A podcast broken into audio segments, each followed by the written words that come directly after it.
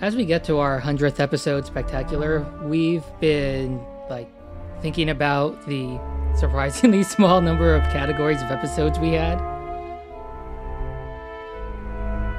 And a new addition to this has been Internet of Shit, and a new subcategory of that um, now appears to be uh, nonsense on the blockchain. Yeah. I still can't believe how stu- how stupid it is. Oh my god.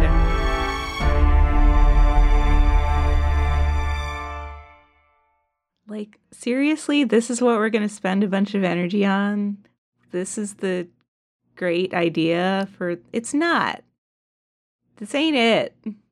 Yeah. So specifically, uh, what we're talking about this time is well, remember in our first Bitcoin episode, we talked about um, websites that had apparently been compromised, and the uh, perpetrator merely injected a uh, Monero cryptocurrency miner into the JavaScript. Yeah, now major media. Or maybe it was some rogue engineers, or, you know, Right. we didn't get some straight answers out of every company. But yeah, you were saying, now major media properties are doing it on purpose. And like, I understand that they need money to do the things that they do and that ad money is nothing anymore. But like, I really don't want to be involved in the whole cryptocurrency thing, even tangentially. And I definitely don't want to waste a bunch of my electricity, my processor cycles, my cooling bills potentially in the summer, like depending what machine I'm using yeah, and whether I keep their crap open long enough. I mean, I block all ads anyway because they tend to be annoying and often serve malware. But I like double extra, double plus block. Yeah. Anything that wants to use my computer for cryptocurrency mining. Yeah. So uh, this is referencing directly um, the fact that Salon is testing this thing where, so if you go there with an ad blocker, you know, it says, oh, you're using an ad blocker. Um, and your two choices, besides right click inspector, hide this element, are um, okay, I've disabled it, and then it'll refresh the page and you'll see ads. Or uh, suppress ads beta. Block ads by allowing Salon to use your unused computing power, which it does to you, uh, uh, Monero mining via JavaScript. Um, so the thing about unused computing power is it's mine. Yeah. You you you don't get to lease it without paying me. Well, I guess they their position would be that they're paying you in salon content, articles, yeah. but eh, I don't think so. I I actually so I'm one of those nerds who's a Slate Plus member cuz I'm willing to do that sort of thing, but you know what? That was voluntary and it doesn't use any extra cycles on my CPU, which I don't it's not like my CPU is going to waste if I'm not railing it 100% of the time. like, Yeah, it's not expected to operate under those conditions. no, it is not. Uh, which is one of the reasons why I've been, um, you know, at least privately bitching about the lack of Mac Pro updates, is because the non Xeon hardware isn't made to render overnight. It's just bad for it. yeah. Shame on Salon for um, uh, just, you know, I'm offended by ad blocker blockers. I think there is a balance to be had, and as usual, in weird things you would never think they would be the leading edge in, the uh, pornography industry is on the leading edge of, you know, the line between ad blockers and serving ads, which is that they just shame you. So, like, uh, uh, Pornhub famously does this where they have a premium tier, and if you're using an ad blocker, it just shows the in house ad for that, which isn't caught by ad blockers. Right. You know, and it's like, you know, so they could be doing the same, which is, hey, we have a premium tier, but then let you proceed anyway. Yeah. I really hate ads a lot, and I have not paid for the Pornhub premium tier because I don't really consume that much pornography. But if I did, if I did consume a lot of pornography, I would probably consider it. I mean, mm-hmm. ads are annoying, and if they were an important provider of content to me, I would be willing to pay for it. I don't, I don't know how much it is, but like Slate Plus really isn't very much money. Yeah, I understand that it's gonna it's an uphill battle to get people used to the idea of paying for content because you know we've spent the last uh, two decades just trading our personal information for content. Yeah, but even our personal information isn't worth that much anymore, apparently. Um, and uh, it's it's kind of awkward because like even it's not like uh, when people paid for their newspapers, they were paying all of the money that was required to print their. Absolutely not. I mean, there were always ads in newspapers, eh, both in the form of classified ads, which were, you know, just regular people ads, and big, you know, buy buy my patent liver tonic ads. Yeah. Towards the end of newspapers, it got kind of gross where, you know, like you get a magazine and it's nothing but those cards to fill out for more magazines. Yeah. And full page ads and like the uh the back page New York Times ad like used to be a big thing, but like, you know, even that has lost its prestige because, you know, it's everything's turned into an ad rag now. Kind of. And even in like regular magazines, you get like it's like bloggers sponsored content where Right. it's where it's like written by the actual company that sells the thing and pretty either completely or essentially um which which like I really hate that. I I used to subscribe to Cosmopolitan cuz I don't know. I don't remember why. I liked the perfume samples. I like to smell things. and and some of the stories were entertaining and then there there was like the ludicrous sex advice which was always also entertaining although not I guess it must be meant to be entertaining because that's some of that shit's just not plausible. But There's a subreddit dedicated to that. awesome. Um but it was I you know I really hated and uh, those those like I guess oh man so like my company actually like kind of sells those in one of our applications. They're called advertorials. I hate that shit. Ugh, that's I don't like that word even. Yeah nobody's I don't think anybody's bought any but I'm not sure. Because they're trying to it's the same it's the same thing actually. My company's trying to monetize this thing that isn't easily monetized and one of their ideas was oh well we'll sell these advertorial things and nobody's buying them. People just aren't I don't know just aren't super interested. And I proposed that we should sell the user information but nobody you know we're having uh we have this new thing where people can th- create user accounts and we collect certain demographic data about them and we're like well we should sell that demographic data back to people our most valuable data is that but nobody I, I mean i'm like partly joking but also like that's but that's where the money is. probably yeah Yeah. Although it, nobody- it, it may be an alarmingly small amount as well, though. yeah it probably is Yeah. Like so like when thinking about advertising, someone who is not participating in buying or selling ads usually thinks like the smallest unit of measurement is a penny. And no, it is not. it is pennies or one or less per thousand impressions that ad money is usually expressed in. yeah So, I mean, if you have a thousand users, I mean, might make a nickel out of it. I used to um I used to have well, I still do. The site's still out there. Our our my husband and I did an American Idol uh statistics blog. like we, we yeah, totally. I mean, I didn't I think the only nerd shit I did was around maintaining the website. But we had we had I guess we probably still do have Google ads on it and after like God, like four years and thousands and thousands of visitors, I got. I finally broke the The payout threshold. minimum. yeah. yeah, for for Google Ads. So that wasn't uh, an astounding success. And like, so when I was doing Unconsolable, we used iTunes affiliate. I set up an iTunes affiliate account, um, which I still use whenever I post about games on Mhm. Twitter because, you know, why not? Yeah. It took, again, it took years to actually, I think over the entire course of the podcast, there was like maybe $40 in, in affiliate marketing revenue.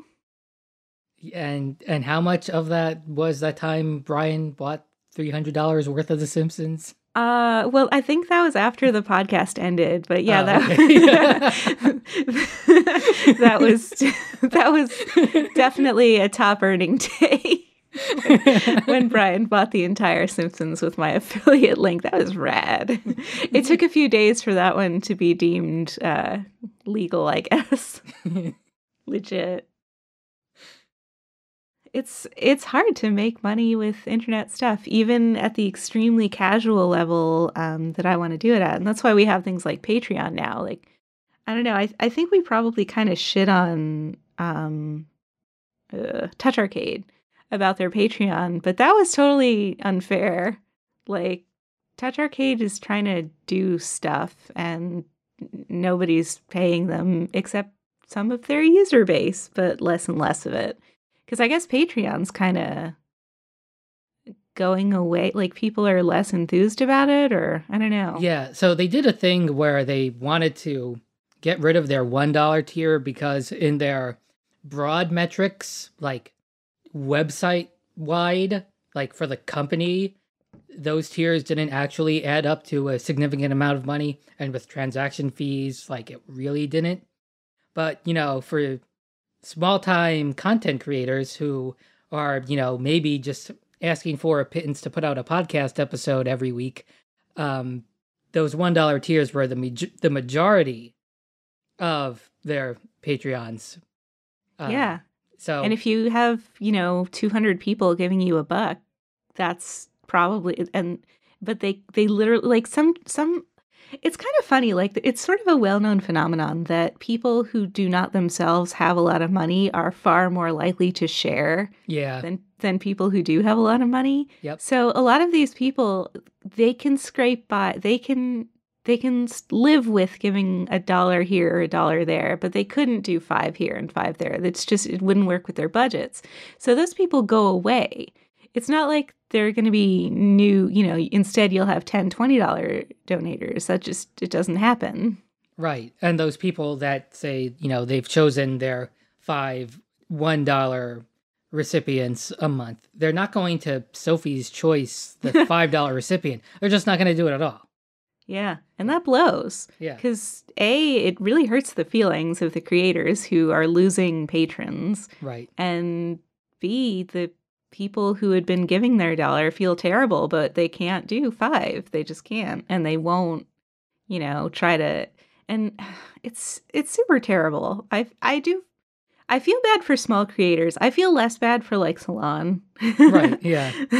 like a lot less bad for Salon. Although I get it that it's also humans who work there, but I feel like they would probably they have they definitely have better resources to try something else. Right.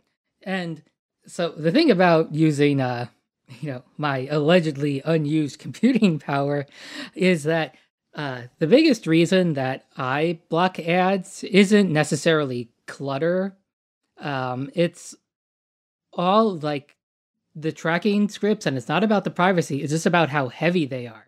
You know, they're megabytes a piece and just crunching through them to like just like you know for the just in time compiler to validate it takes computing power and you know you save a lot of battery and you know i use a lot of laptops and phones Yeah. and ipads you know just blocking ads because they're so ridiculous. Um and unfortunately it looks like one of the next things that people are attempting to shoehorn the blockchain into um, is the tracking aspect of ads, um, both from the uh, tracking the user perspective, which is horrifying because the blockchain is 100% valid, you know, as much time and energy as it wastes to validate it, but, you know, it's real. Um, you know, it's not just correlating stuff like it is with IP addresses and user agents. Mm. And the other thing is using it um, for bidding between advertiser networks and uh, publishers. Um, now, luckily, um, because all the blockchains suck, um, you know, they're doing like 20 transaction validations a second, and you know, that needs to be millions. Yeah. So we're a long way off from that. Um, and you know, allegedly it's you know to go after click fraud or whatever. Which, yeah, that's fine. Go after click fraud. That's fine. Yeah, it's just all the energy and, all the energy going through that. Um, and if you're piggybacking off of Ethereum and you're doing tiny transactions on it anyway, and you just I disapprove. yeah. And my biggest fear is that like you know, so blockchain ads might not pan out because it might take us like 10 to 20 years to get an efficient blockchain. um, but short term cryptocurrency mining, like, just might be a thing that starts showing up in apps if it isn't already rampant on Android. yeah, I do wonder about that. I kind of hope there's some leadership, some guidelines from Apple that you cannot do that.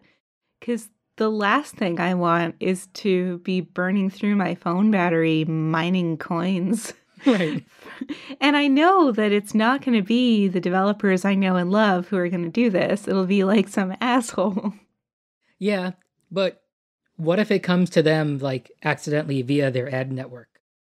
There's only like Oh. three big ad networks, you know, uh, That's true. Unity ads, uh, Ad Colony, and the other one. And those are the ones that have hemorrhaged payout amounts, like literally since Crossy Road came out. Hmm. So, you know, it may happen accidentally. That's true. And I don't want that because even if it's like for the 30 seconds or a minute that I'm sitting and watching a Unity ad in Crossy Road to get the coins, the special coins to get the special characters, now that I've been doing a ton of that lately, haha. Um, that's still going to be sucking my battery a hell of a lot faster than just rendering a normal ad. right.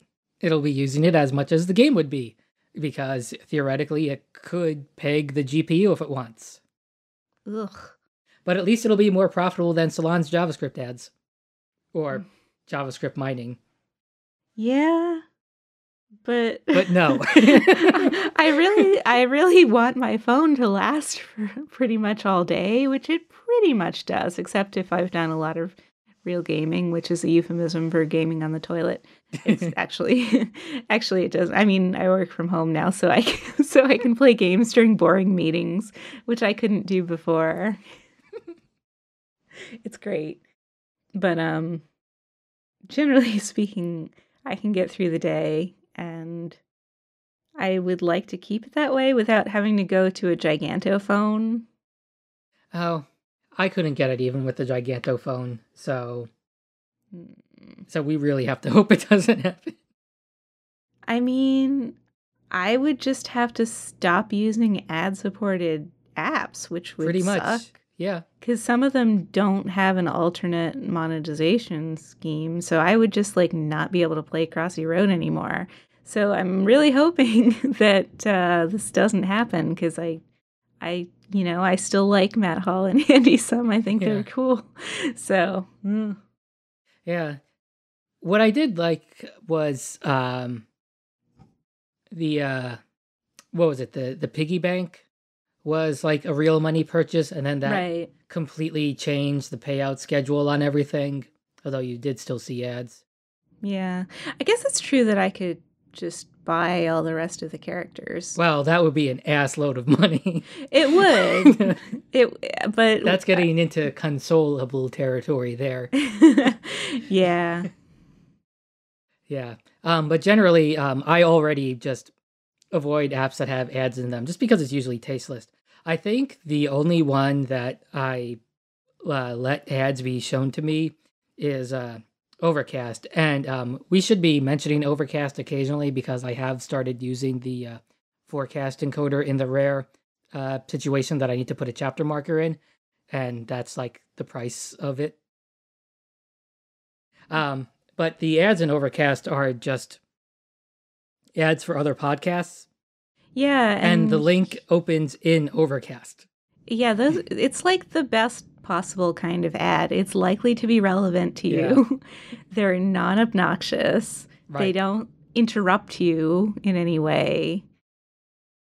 Right. Like and like if I were uh paying and it had a switch to turn them back on, like I might because I found shows via it. yeah. So, I mean, maybe, you know, just the fix to advertising is not advertorials, but, you know, or what was it? I already messed up the name. What was it called? It was advertorials. Oh, okay. Because it just sounds so stupid. Um, yeah, it does. But better sponsored content. yeah. We've got uh, uh, just anything to avoid this crypto nonsense. yeah. and uh, uh, one crypto nonsense to go out on. So, uh, LitePay, which is like supposed to be like the easy to implement payment platform for accepting Litecoin, which is one of the top 10 by market cap uh, altcoins, um, was announced today or yesterday. And Litecoin went up like 15% on the pre announcement Mm, because you know everyone who was a quote insider on just paying attention to news on their beloved Litecoin, you know, bought more because they assumed this would be mainstream news and then it would moon, which is the word they use for going up, you know, by like 50 to several hundred percent. And it didn't. And I'm just so happy about that. they didn't entirely fulfill their own prophecy. but they sure tried. Ugh, nerds.